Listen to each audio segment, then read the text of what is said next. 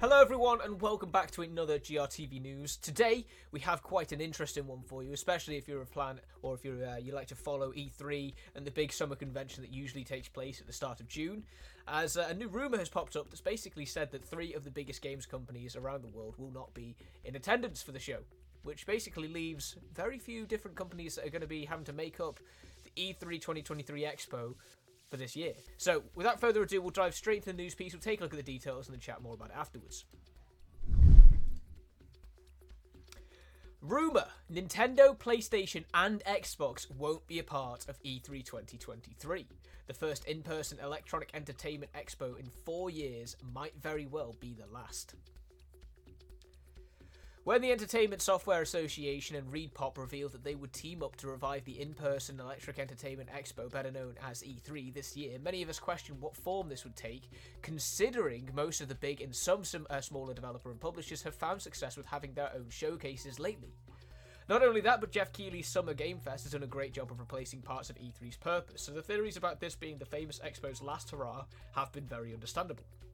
Especially after tonight's report.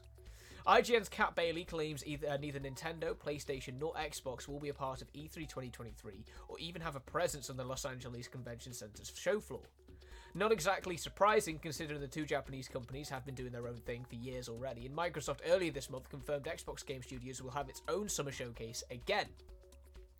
The good news is that this means we'll still get plenty of exciting announcements and trailers from the first-party studios. The bad news that it also uh, is that it also makes its uh, E3 seem all the more relevant, even if it's probably still a good place to make some new friends and connections. So yeah, it is an interesting situation. If this does end up being true, like we said, it's a rumor. So until uh, Xbox, PlayStation, and Sony, uh, Xbox, Sony, Nintendo, sorry, uh, and you know even uh, the uh, the ESA make any announcements about this, we'll just have to wait and see what the uh, whether this comes to fruition. But if this is the case, that is a huge portion of E3 that will be missing. Um, it's been a long time since we had a physical E3 due to the COVID years and cancellations. And you know, last year we had the all digital E3, which didn't go particularly well at all. So, um, or was it the year before that? It might have been the all digital one, and then the last year there wasn't an E3. One or the other. It's been a disaster really for E3 of the past few years, and it's it's always been there's always been that sort of asterisk on the E3 name about whether or not we'll be ever seeing it come back the way it used to be before the pandemic. Which, you know, at the end, before the pandemic even started, it was kind of on a downward trajectory anyway, as developers were kind of public, pulling out of it and doing their own thing. And it's interesting to see what, what what this will mean though, because if yeah, if PlayStation, if Xbox, if Nintendo aren't there, then it puts a huge amount of pressure on the other games companies that will be in attendance to really pick things up and uh, well, really double down on it.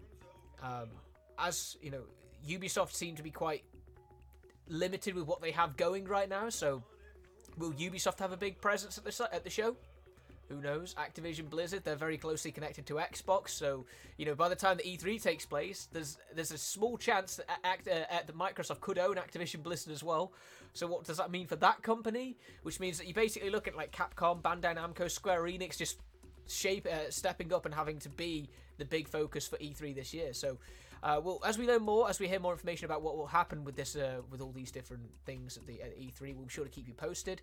And likewise, um, we'll keep you posted as to what happens with Gamescom as well. You know, Gamescom is its own thing. It's its own thing. It's not connected to E3. like, This it's a completely different convention.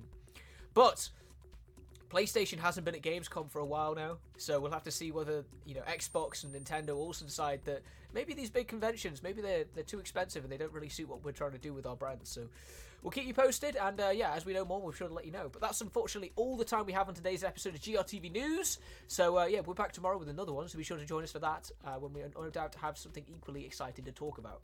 Until then, though, thank you all for watching. We'll see you all on the next one. Take care, everyone.